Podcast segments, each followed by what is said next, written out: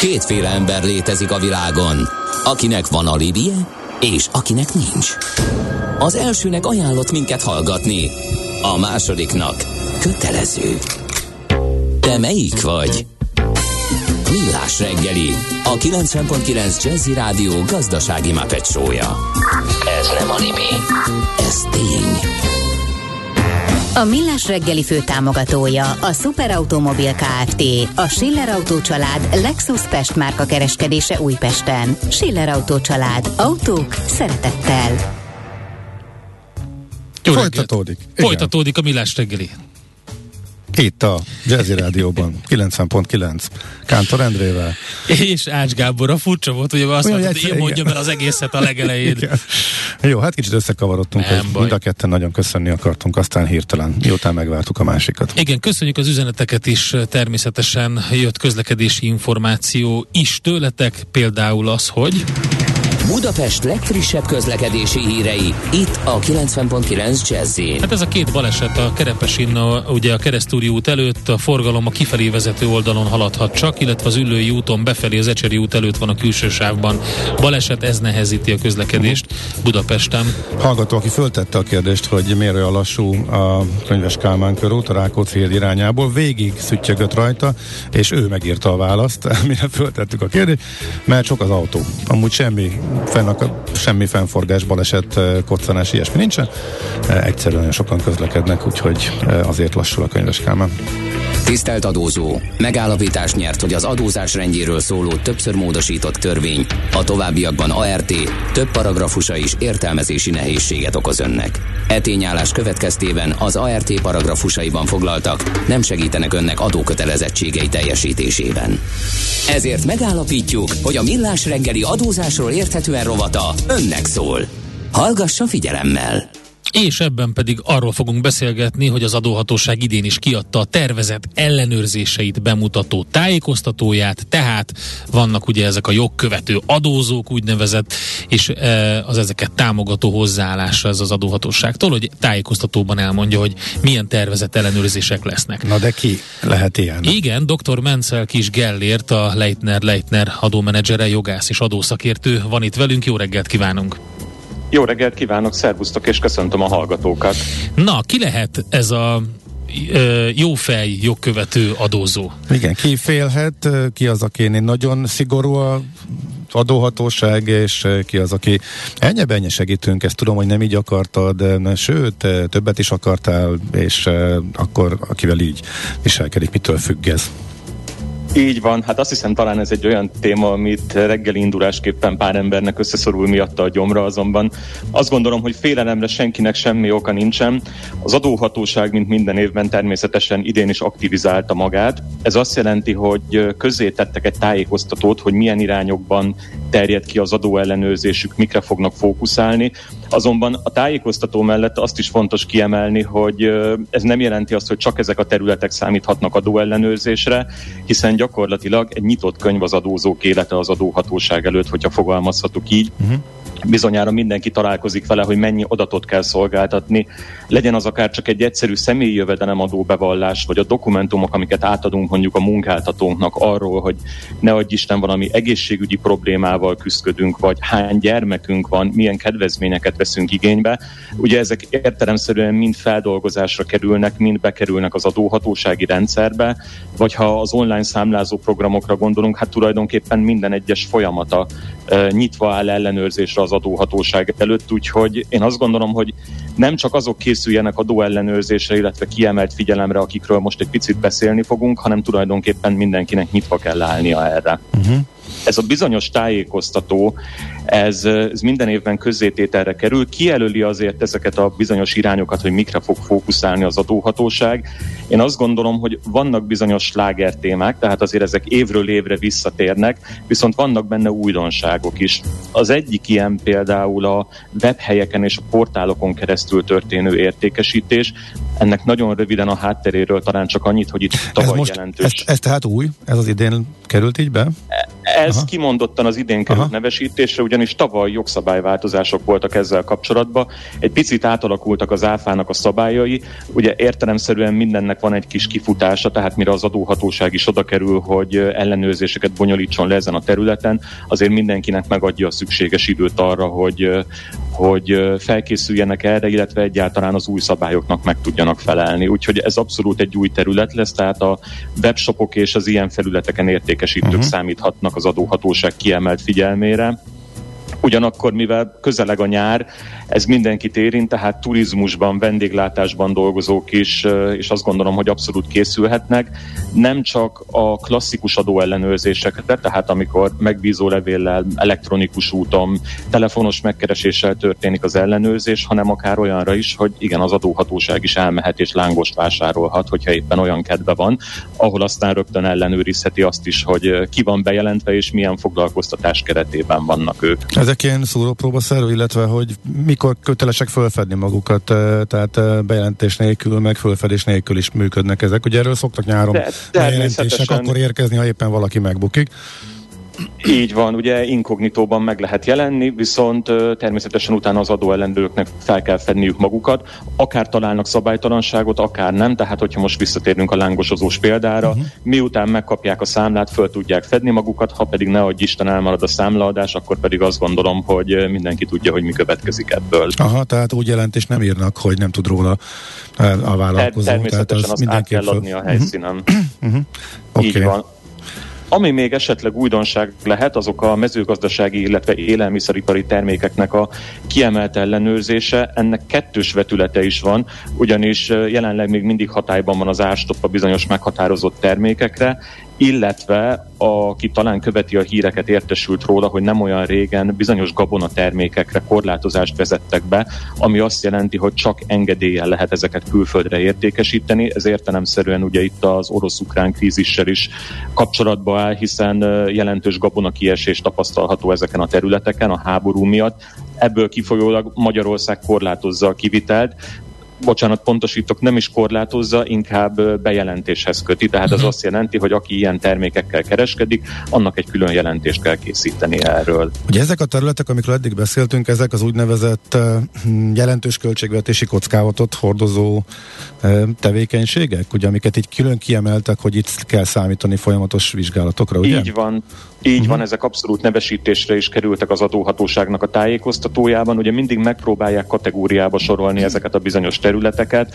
Ami még nagyon klasszikus és ide tartozik, az tipikusan ugye az építőipari tevékenység. Hát látjuk, hogy az egész ország gyakorlatilag építési területté változott, és nagyon pesek ez a piac, úgyhogy itt is abszolút célzott ellenőrzésekkel, illetve helyszíni ellenőrzésekkel is lehet számolni. Ez viszont nem új, ugye az évek óta benne van, ugye? Így van, ez abszolút egy sláger téma, illetve talán ami még ide kapcsolódik, és bárki készülhet rá. Azért azt is tudni kell, hogy az ellenőrzések úgy zajlanak, hogy akinél egyszer talál valamit az adóhatóság, ugye visszatérve a kiindulási pontra, jó adózó, rossz adózó, hát maradjunk annyiban, hogy aki egyszer rossz adózó lett, azért az sokkal jobban az adóhatóságnak a fókuszában van, tehát akár egy utánkövetésre, utóellenőrzésre, akár pedig folyamatos ellenőrzésekre is számíthat. Onnan nehezebb akkor, kikerülni, hogy a rossz adózói sapkát azt nehezebb levetni. Sajnos így van, egyébként, a kockázatos adózók ők számolhatnak. Egyébként ezt nem tudom, mennyire publikus, vagy hogy mennyire tudjátok, mennyire jön ki erről info a adóhatóságtól, hogy mennyire használják a modern technológiát, képesítést, adatelemzést, akár mesterséges intelligenciára, ahhoz, hogy kiválasszák, illetve hogy hogyan végezzék ezeket, kiválasszák az ellenőrzötteket, illetve hogy a célpontokhoz hogyan jutnak el. Azt kell, hogy mondjam, hogy nagyon aktívan, tehát ez már nem is újdonság, tehát az adóhatóság már nagyon régen belépett a 21. századba ilyen téren, és abszolút mesterséges intelligenciával, kockázatelemző programokkal dolgoznak. Uh-huh. Ugye ez főleg köszönhető a különböző bevezetett intézkedéseknek. Évekkel ezelőtt ugye az EKR rendszer, ami az áruhuvarozáshoz kapcsolódott a termékek bejelentésére, illetve szépen fokozatosan kiterjedt az úgynevezett online számlázásnak az alkalmazása is, ami abból áll, hogy amint egy vállalkozás kiállít egy számlát, azt azonnal be kell küldeni automatikusan az adóhatóság rendszerébe, tehát azonnali információ rendelkezésre áll arról, hogy ki számlázott, mit számlázott, kinek számlázott, milyen összegben számlázott, és ez természetesen össze lehet futtatni az adóbevallásban szereplő adatokkal is, illetve a partner, tehát aki befogadja ezt a számlát, és áfa bevallást ad be, ő erről a számláról részletesen nyilatkozik, tehát megadja a számlának minden adatát, így gyakorlatilag teljesen rendelkezésére áll az adóhatóságnak a keresztellenőrzéshez minden, tehát nagyon könnyen ki lehet szúrni azt, hogy például én, mint számlabefogadó, beteszek egy számlát az adóbevallásomban, arról részletesen nyilatkozok, az adóhatóság azonnal tudja ellenőrizni, hogy a számla kibocsájtója ezt a számlát beküldte az adóhatóság rendszerébe. Uh-huh. Tehát egyből kidobja a rendszer, hogyha valahol nem stimmelnek a dolgok. Így van. Uh-huh. Vagy elég, hogyha például az online pénztárgépekre gondolunk, vásárolunk valamit az üzletekben, megy be azonnal az adat az adóhatóságnak a rendszerébe, úgyhogy hát értelemszerűen vannak olyan területek, amiket azonnal kidob, és azonnal jelentkeznek. Ha megengedtek egy kis példát. Hát ilyen neuralgikus pontok, gondolom, ahol nagyon fontos, sok ellenőrzés volt, többször felhívták a figyelmet. Így van, illetve azt gondolom, hogy talán kijelenthető, bár erre sem szabad feltétlenül alapozni, hogy azon adózók, akik alapvetően visszaigénylési pozícióban vannak, tehát ugye nem befizetői a költségvetésnek, hanem tipikusan mondjuk áfát igényelnek vissza, mert olyan a tevékenységük, ami után nem kell adót fizetniük, vagy nem nekik kell adót fizetniük, ők sokkal gyakrabban szembesülhetnek azzal, hogy egy kiutalás előtt az adóhatóság ellenőrzés folytat le náluk, és igenis mennek bele a számlának a részleteibe, sőt, nagyon sokszor már annyira célzott az ellenőrzés, hogy csak egy-egy számlát választanak ki, és azt az ügyletet akarják megvizsgálni. Az befizetett adó nagyságával egyenesen arányos az ellenőrzés mértéke is, tehát mondjuk a legnagyobb adózók, kiemelt adózók továbbra is fokozottabban ellenőrzöttek.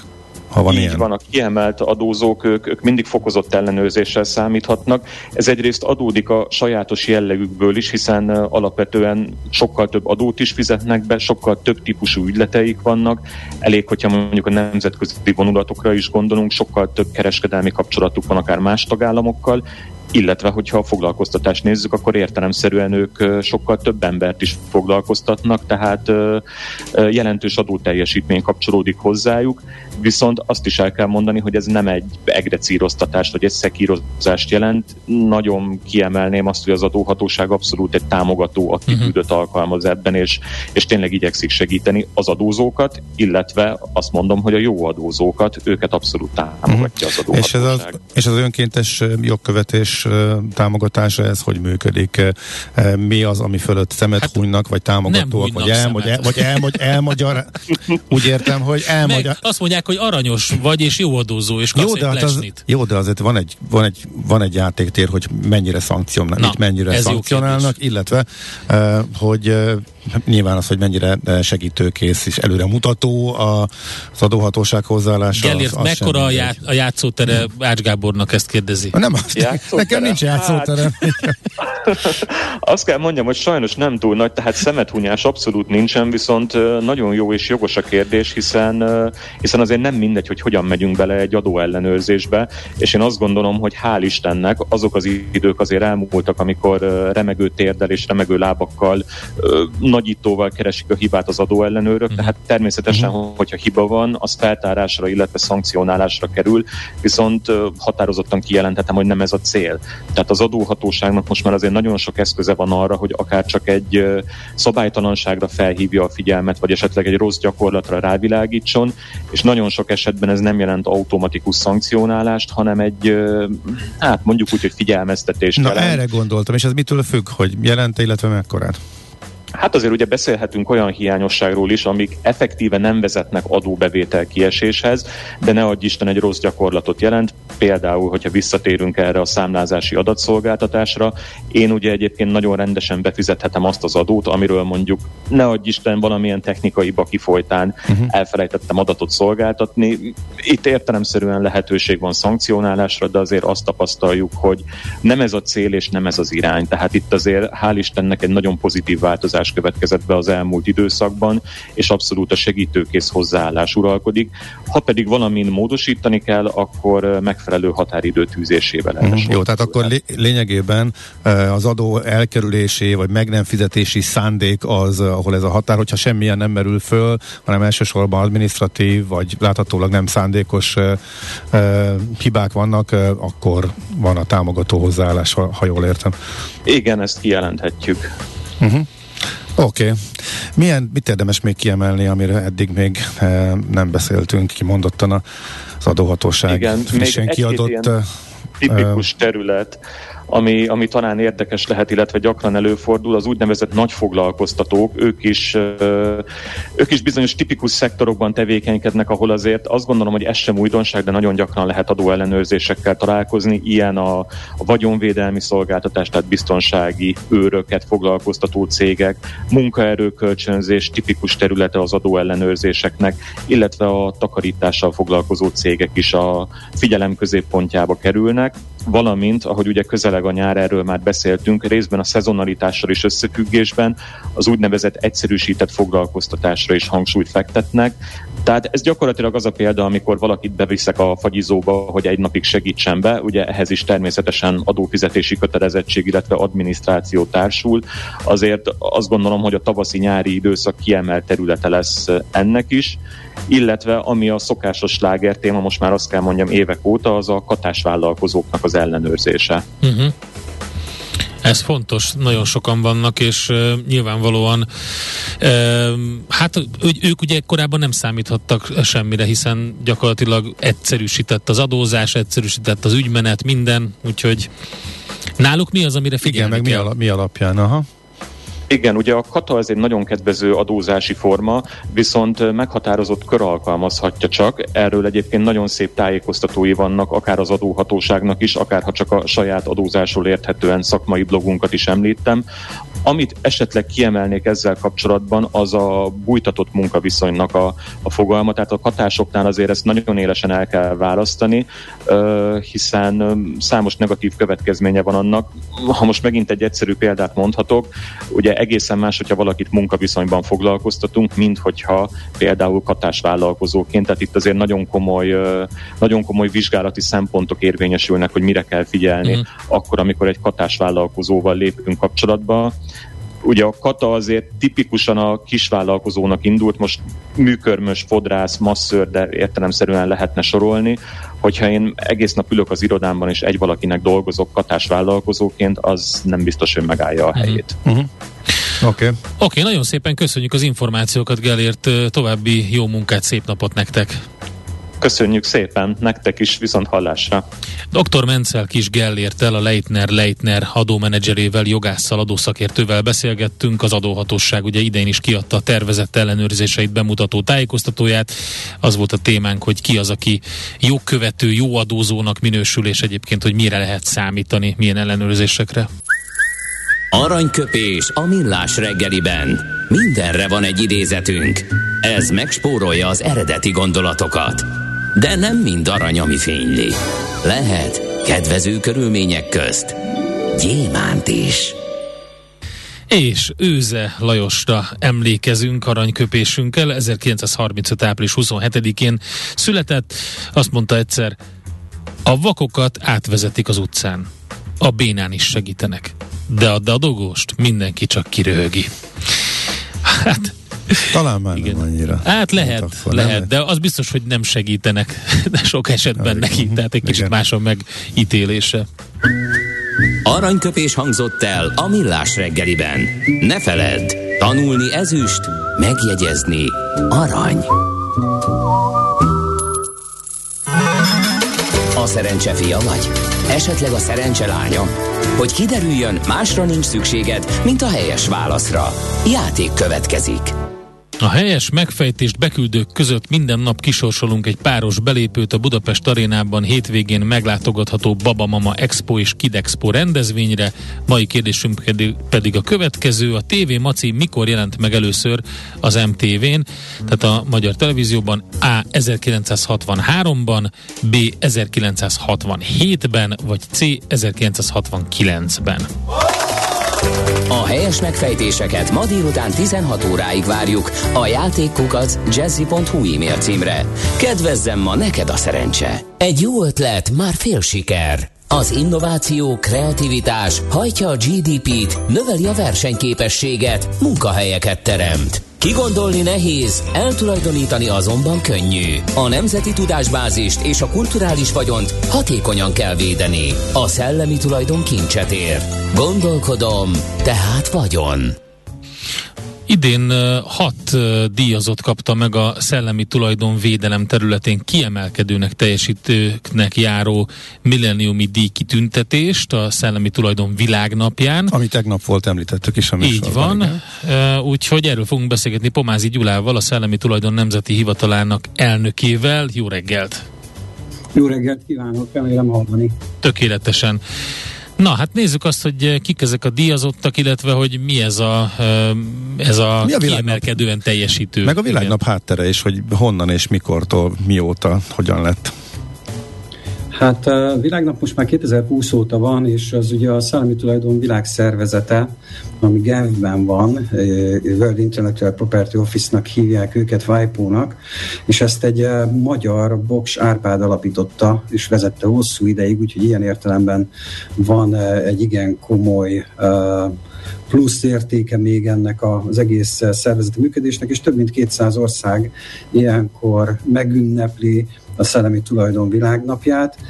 Minden évben április 26-án, ez ugye a tegnapi nap folyamán volt, és különböző eseményekkel próbáljuk meg felhívni a figyelmet arról, hogy a szellemi tulajdonnak milyen értéke van. Minden évben más-más tematika van. Most éppen az ifjúság és az innováció, az ifjúság és a szellemi tulajdon kérdése, el lehet-e juttatni, meg lehet-e értetni a fiatalokkal, hogy amit létrehoznak, amit a kreativitásukkal, innovativitásukkal megalkotnak, az annak van értéke, és ezt a fajta kapcsolódást, ezt a fajta érzékenyítést próbáltuk meg tegnap nagyon sokféle szempontból megközelíteni.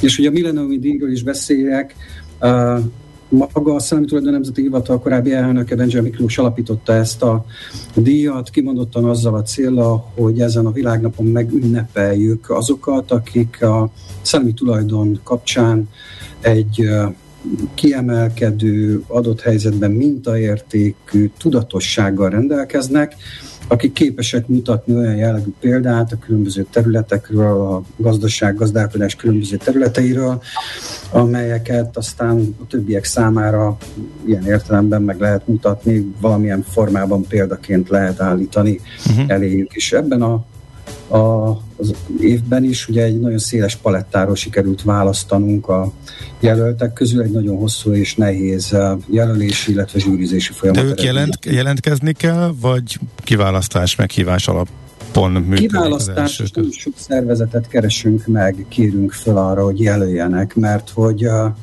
ezeket a szervezeteket, szereplőket ugye nem feltétlen teljesen triviális módon találjuk meg. Hogy mondjak például egy olyan jellegű példát a mostani díjazottak közül, hogy az Országos Mentőszolgálat, aki egy nagyon tudatos szellemi tulajdonkezelési logikában él és működik. Ugye ez nem teljesen triviális. Abszolút nem gondoltuk volna, igen. Miközben az ő működésük egy nagyon komoly bizalomépítésre épülő márka és brandépítés, amelyek mögött nagyon komoly oltalmak, védjegyoltalmak, formatervezési oltalmak, színoltalmak és egyéb más dolgok is vannak, amelyek mind-mind azt sugallják, hogy az ő társadalmi értékességük milyen, az ő minőségük milyen, mert így aztán könnyen beazonosíthatóak, megkülönböztethetőek, és ezek mind-mind lehetőséget teremtenek arra, hogy az oltalmaikat jól használják ki. De ott van például a Soharóza nevezetű kórus, akik extremitásukkal amúgy is kitűnnek egy általános kórus körből, vagy abból a körből, amiben ők mozognak, de az a fajta tudatosság, ami megjelenik az ő formatervezési mintaoltalmaikban, a védjegyoltalmaikban, megint csak arra hívja fel a figyelmet, hogy ezen a téren is lehet szellemi tulajdonnal mit kezdeni, és ők is megértették azt, hogy szellemi tulajdonja mindenkinek van. De szellemi tulajdon joga annak van, aki ezt bejegyzi és odafigyel rá. Ez a fő üzenet. De akkor beszéljünk a többiekről is, hogy már elkezdtük akkor a díjazottak névsorát. Kik kaptak van, még? És van még három KFT-nk. Ebből az egyiket, akit ki lehet emelni, a Solvo, bocsánat, nem Kft, pont ZRT. A biotechnológia területén dolgozik, és a Szegedi Központtal egy hihetetlen erős szabadalmi tudatossággal, illetve egy ilyen szellemi tulajdonhoz kötődő üzleti titkokat is magukba foglaló rendszert építettek, de ott a Csomi Ép, aki beton és ehhez kapcsolódó termékgyártással foglalkozik, egy olyan KFT, amiben megint csak a találmányok, a szabadalmi mintaoltalmak, ezek mind lehet, a szabadalmak, illetve a használati mintaoltalmak mind lehetőséget adnak nekik arra, hogy hosszú éveken keresztül nagyon tudatosan épített oltalmi portfólióval rendelkeznek, azaz több oltalmat is képesek jegyezni, illetve felmutatni. De ott a Maform Kft., ami egy formatervezéssel foglalkozik, arculattervezéssel, kutatásfejlesztéssel, terméktervezéssel foglalkozó csapat, hihetetlen tudatos szellemi tulajdonkezeléssel. Itt is megfigyelhető nagyon sokféle oltalom egy-egy termékbe gyömöszölve, kimondottan azért, hogy ezt a fajta unikalitást és versenyelőnyt, amit egy termékhez kapcsolódó oltalom jelent, ezt ők meg tudják szerezni. És van egy múzeum, ugye? És van egy múzeumunk, amit azért hagytam a végére, mert önmagába véve izgalmas az, hogy egy múzeum is tud ilyen értelemben hihetetlen tudatosan viselkedni a szellemi tulajdon terén. Ez ugye a Magyar Kereskedelmi és Vendéglátóipari Múzeum, ami ilyen értelemben egy nagyon izgalmas, érdekes hely, mert minden, ami a kulináris övezetekkel, a gasztróval, a vendéglátással, a turizmussal kapcsolatos múltunkat bemutatja, azt ők meg tudják mutatni. Hihetetlen mennyiségű védjegyet, hihetetlen mennyiségű formát, formatervezés, dizájnt megmutatva, felsorakoztatva, szerintem mindenkinek érdemes lenne elmenni, már csak azért is, hogy a régi hazai védjegyeket végignézze, de kutatni lehet, és nagyon izgalmas műsorokkal, és nagyon izgalmas környezetbe ágyazva próbálják meg ezt a fajta értéket képviselve vinni, és itt is megfigyelhető egy nagyon erőteljes szellemi tulajdonhoz kötődő tudatosság. Végül is az egész milleniumi díj pont erről szól, hogyan lehet ezeket a szereplőket megmutatni, felismerni, illetve azt belátnunk, hogy a szinte minden területen van ezzel az üggyel mit kezdenünk. Tehát a jó példákat kiemelni, és ezzel az ő követésükre bírni azokat, akik esetleg most kapják fel a fejüket ennek a fontosságára, akkor ez a fő cél, ha jól értem. Egyértelműen. Gyakorlatilag azt szeretnénk igazából elhitetni a hazai gazdálkodó szervezetekkel, egyesületekkel, bárkivel, hogy a szellemi tulajdon az létezik, az van, az ott van, megtalálható minden egyes működésben, és az ehhez kapcsolódó jogokkal kell tudnunk élni, mert amíg ezt nem tesszük, addig bizony-bizony ezeket mások kíméletlenül kihasználják, amelyek később igen komoly problémákat is okozhatnak. Oké, nagyon szépen köszönjük, elnök úr, a beszélgetést, és kíváncsian várjuk majd a jövő évi díjazottak névsorát is. Nagyon szépen köszönöm én is a lehetőséget, kellemes szép napot kívánok. Köszönjük szépen, viszont hallásra. Pomázi Gyulával, a Szellemi Tulajdon Nemzeti Hivatal elnökével beszélgettünk, azon apropóból, hogy tegnap volt a Szellemi Tulajdon világnapja, és ezen a napon adják át már évek óta a milleniumi díj kitüntetéseket. A szellemi tulajdon kincset ér. Egy jó ötlet, már fél siker. Gondolkodom, tehát vagyon. Szívesen böngésznél a nemzetközi és hazai piacokon? Meglovagolnád a hullámokat? Akkor neked való a Hotspot piaci körkép az Erste befektetési ZRT szakértőivel. Gyors jelentések, gazdasági mutatók, események. Nálunk mindent megtalálsz szakértőink tolmácsolásában. Ha azonnali és releváns információra van szükséged, csatlakozz piaci hotspotunkhoz. Jelszó Profit nagy P-vel. Nos, hát megpróbáljuk a megfelelő minőségű telefonkapcsolatot kialakítani szakértőnkkel. Kicsit még dolgozni kell rajta, úgyhogy ez még nem jött össze. Addig gyors közlekedési információ. Küldött egy hallgató egy fotót is egyébként a Könyves Kálmán körútról. Hát ott a Lurdi van az egyik oldalon. Lehet, hogy a sok autó miatt volt eddig dugó, de most úgy tűnik, hogy ott egy rendőrautó is áll, tehát az okozhat még majd fennakadást. Aztán egy másik hallgatói észrevétel, Ács Gábornak. Csütörtökön volt szerencsém turistáskodni Londonban, metróvonalat használtam, kibeszálltam, több vonalat használtam, többször megszakított utamat, bankkártyámat használtam fizetésként, és összesen 452 forintot fizettem. Azért ez egy elég nagy különbség a magyar vonaljegyhez képest. Azt vesszük, hogy itt nálunk a vezetőnél vett 450. Szerintem ez itt biztos, hogy nem jó így a matek. Úgy működik a londoni rendszer, hogy az első belépésnél egy sima vonaljegy árát zárolja a rendszer, majd pedig az egész napos utazásokat összesíti, és másnap éjjel szokták a rendes terhelést rátenni. Úgyhogy a valós összeg az majd csak később jelenik meg. Legalábbis a londoni közlekedési rendszer az így működik. Na, itt van akkor Tibor? Így van, Barát Tibor vezető üzletkötő a vonalban. Szervusz Tibor, jó reggelt! Jó reggelt kívánok, na, szervusztok! Végre helyreállt a vonal! Így van, a vonal is rendben van, meg hát akkor igyekeztem jó híreket is hozni itt a... Akkor ez nem a Tesla lesz. Egyre jobb. Jó? Így van, itt Európába vadászgattam egy picit, ugye gyors jelentések, illetve előzetes számok közül, főleg olyan papíroknál, akiknek az elmúlt napokban elég nagy esése volt, és akkor ilyen értelemben érdekes lehet a mostani reakciója. Az egyik a Deutsche Bank, aki kihozta ugye az eredményét ma, és hát 1,7 milliárdos adó előtti eredménnyel ez 4%-a meghaladta az egy évvel ezelőttit, miközben ugye a vezetőjük ugye azt nyilatkozta, hogy minden üzletágban tudták tartani a tervet, vagy a fölött teljesítettek, és 9 év óta a legmagasabb eredményt érték el, ugye mondta Christian Sewing úr. Egyébként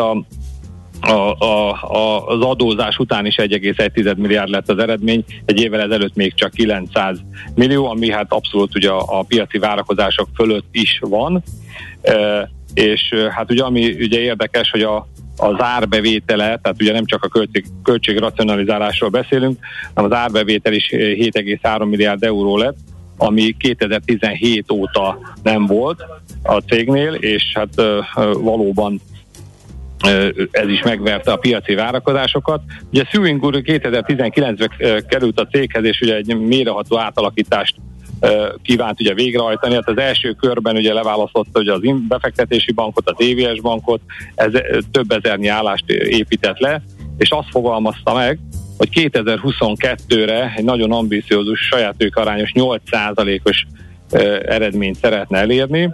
Ez még tavaly még ugye 3,8% volt, úgyhogy egyébként ugye egy 2011 óta nem látott 2,5 milliárdos eredményt ért el, tehát az a rekord eredmény is csak ugye 3,8 milliárd, viszont most itt az első negyedévben, az első negyedéves eredményével ugye az a 8,1%-ot tudott csinálni, úgyhogy természetesen ő is egy sokkal magasabb céltartalékot képzett, 292 millió értékben, ami négyszeresen mondjuk az egy évvel ezelőttinek, ezzel együtt ugye ért el ezt az eredményt, és azt mondta, hogy a nettó hitelkitettségét ugye Oroszország felé már ugye kezdte leépíteni, és mindössze egy 0,5 milliárd euró az, ami még Oroszország irányába van.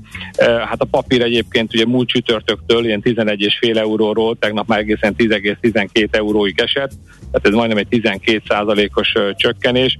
Hát azt gondolom, hogy innen azért erre az eredményre lesz egy pozitív reakció az árfolyamban, függetlenül attól, hogy a tőzsde az éppen nem túl pozitív hangulatú, se. És ami talán ugye ennél még jelentősebb, a Commerzbanknak, ugye kis testvérnek, a második legnagyobb banknak jött ki az előzetes számai. Hát ő még többet esett egyébként, ugye múlt csütörtöktől, 6,96 euróról tegnap egészen 5,9 alá, tehát ez több mint 15% mínusz. Ő pedig ugye annyit mondott magáról, hogy hát sokkal magasabb céltartalékot képezett, viszont az árbevétel olyan mértékben nőtt, hogy ez nem hogy kompenzálni tudta, hanem még ugye pozitív irányba is elmozdítani. 544 milliós eredményt ért el mondjuk az operatív szinten, ami tavaly még 538 volt. Az elemzői konszenzus 282, tehát itt azért látjuk, hogy elég nagy a különbség, miközben adó után is 284 millió lett, egy évvel ezelőtt meg még csak 133, ugye, és ami tényleg ugye az igazából szép, hogy 12%-kal tudta növelni a bevételét, és ezzel 2,3 milliárdra futott föl, és hát ugye amire legjobban szoktak a bankoknál figyelni, hogy néz ki a kamatbevétel, ez 12%-ra nőtt egy év alatt, és az összárbevételének már majdnem a fele, ugye, és bocsánat, hát több is mind a fele, mert 1,4 milliárd, ugye 2,78 lett az összárbevétel, ami a nagy része a lengyel leányvállalatnak, ugye a Zenbanknak köszönhető, ahol már ugye végrehajtottak ugye komolyabb kamatemeléseket Lengyelországban is, tehát ebből is látható, hogy még a Commerzbank mennyire érzékeny tud lenni a potenciálisan a kamatemelésekre, és hát ugye előbb-utóbb azért várható, majd Európában is ugye ez elindul, és hát a jutalékbevétel is egyébként ugye, tehát emelkedett ugye egy 2%-kal, úgyhogy ez mindegyik egyértelműen megverte a piaci várakozásokat. Akkor most várható korrekció erre az esésre? Abszolút, vagy? Aha, abszolút, ez a 15%, ez mennyire korrigálhat?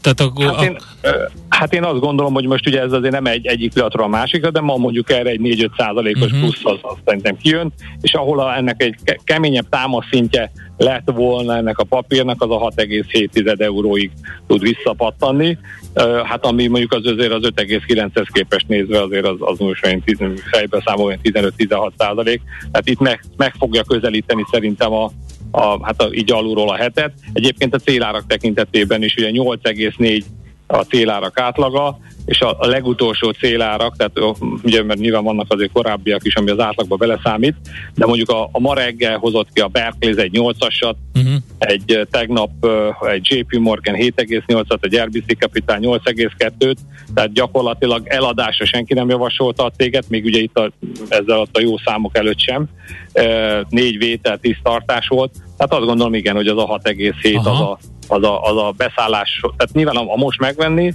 akkor ugye a tegnapi szintje alatt lenne a stop szint, ami hát ebben a környezetben azért nehezen tudom elképzelni, hogy ugye bekövetkezzen, míg fölfele pedig a 6,7 az a target price. Nagyon klassz, akkor erre mindenképp a Commerzbankot akkor érdemes figyelni. Összességében úgy vélet, hogy a bankok akkor is jól teljesítetnek emelkedő kamat környezetben a táguló profitmarzsok miatt, ha mondjuk a piac rosszul, és mondjuk egy ilyen hosszan elnyúló recessziótól félő stagflációs időszak alakul ki? Hát én ugye elhiszem a Commerzbanknak a vélekedését, aki egyébként az egész éves tervhez tartja magát, és azt mondja, hogy ugye most 284 millió eurós eredményt ért el, hogy az éves terv az 1 milliárd euró, tehát gyakorlatilag majdnem a négyszerese, tehát a negyedéves formában arányosan, és hogyha ezt megnézzük, hogy ugye összesen 1,25 milliárd részvénye van, akkor ez részvényenként 80 cent, most egy 6 eurós papírnál ez kimondottan alacsony, tehát ő azt mondja, hogy a céltartalék, tehát nem fog annyira romlani a meglevő hiteleinek a céltartalékolása, illetve nem esik annyira vissza az új hitelek kiadása, mint amennyivel a kamat bevételek nőni fognak az emelkedő. Oké, világos. Oké. Tibor, köszönjük szépen, izgalmas a két nagy bank, a nagy-nagy és a kisebb nagy bank eredményei kapcsán. Köszönjük szépen, jó kereskedés nektek! Én köszönöm szépen, szervusztok, sziasztok! Barát Tibor vezető üzletkötővel beszélgetünk, Deutsche Bank, Commerzbank, utóbbit igen érdekes most nézni, azután a 15%-os esés után a jó eredményével. Hotspot piaci körkép hangzott el az Erste befektetési ZRT szakértőivel. Ha azonnali és releváns információra van szükséged, csatlakozz piaci hotspotunkhoz. Jelszó Profit nagy P-vel. Na, jöttek-e még szakis üzenetek? Most nem láttam szakisokat, meg nem is kértünk már újabbakat, úgyhogy, de majd még keresgélek. Jó. Az újonnan bekapcsolódó hallgatók meg nem is tudják, hogy miről van. Hát itt egy kis morgás volt egy baromi drága dugulás elhárítás után, és annak következtében is azon morogtunk, hogy milyen szakidumák vannak, hogy amikor már tudod, hogy nagyon rá fogsz fizetni rögtön az elején, az a klasszikus, amikor még rá se nézett a bármire megjavítandóra a szaki, akkor azt mondja, hogy jaj, nagy a gond, akkor tudod, hogy itt a pénztárcád azt fogja bánni. Malagából érkezett hír balesetről a 7-esen. az a hetes út lehet, nem tudjuk, de ha valaki hallja Malagában a hetesen dugóval, írta nekünk a hallgatók. Köszönjük szépen. És majd ezek szerint Pesten a helyzet kiváló. Jövünk egy nagyon érdekes témával vissza, mégpedig szuperzöld rovatunkban. Ezt a Úton 7 nap a Magyar Caminón című ismeretterjesztő filmet fogjuk egy kicsit megbeszélni, vagy átbeszélni. A Duna TV-n május 14-én debütál majd ez a film, és nagyon izgalmas témája van. Ugye az a filmnek a célja, hogy visszaadja a Caminó élményt Magyarországon, és a rendező és az operatőr is magyar, de nemzetközileg elismert szakemberek, és velük beszélünk, illetve az egyik őjükkel, az operatőrrel, Grams Melanival, aki sokszorosan díjazott operatőr. Beszéljük át azt, hogy mi volt a cél ezzel a filmmel, hol játszódik, kik a szereplők, és hogy mennyire, mi volt az ötlet mögötte. Tehát Úton 7 nap a Magyar Caminón, ezzel jövünk szuperzöld rovatunkban. Műsorunkban termék megjelenítést hallhattak. A Millás reggelit nem csak hallgatni, de nézni is lehet. millásreggeli.hu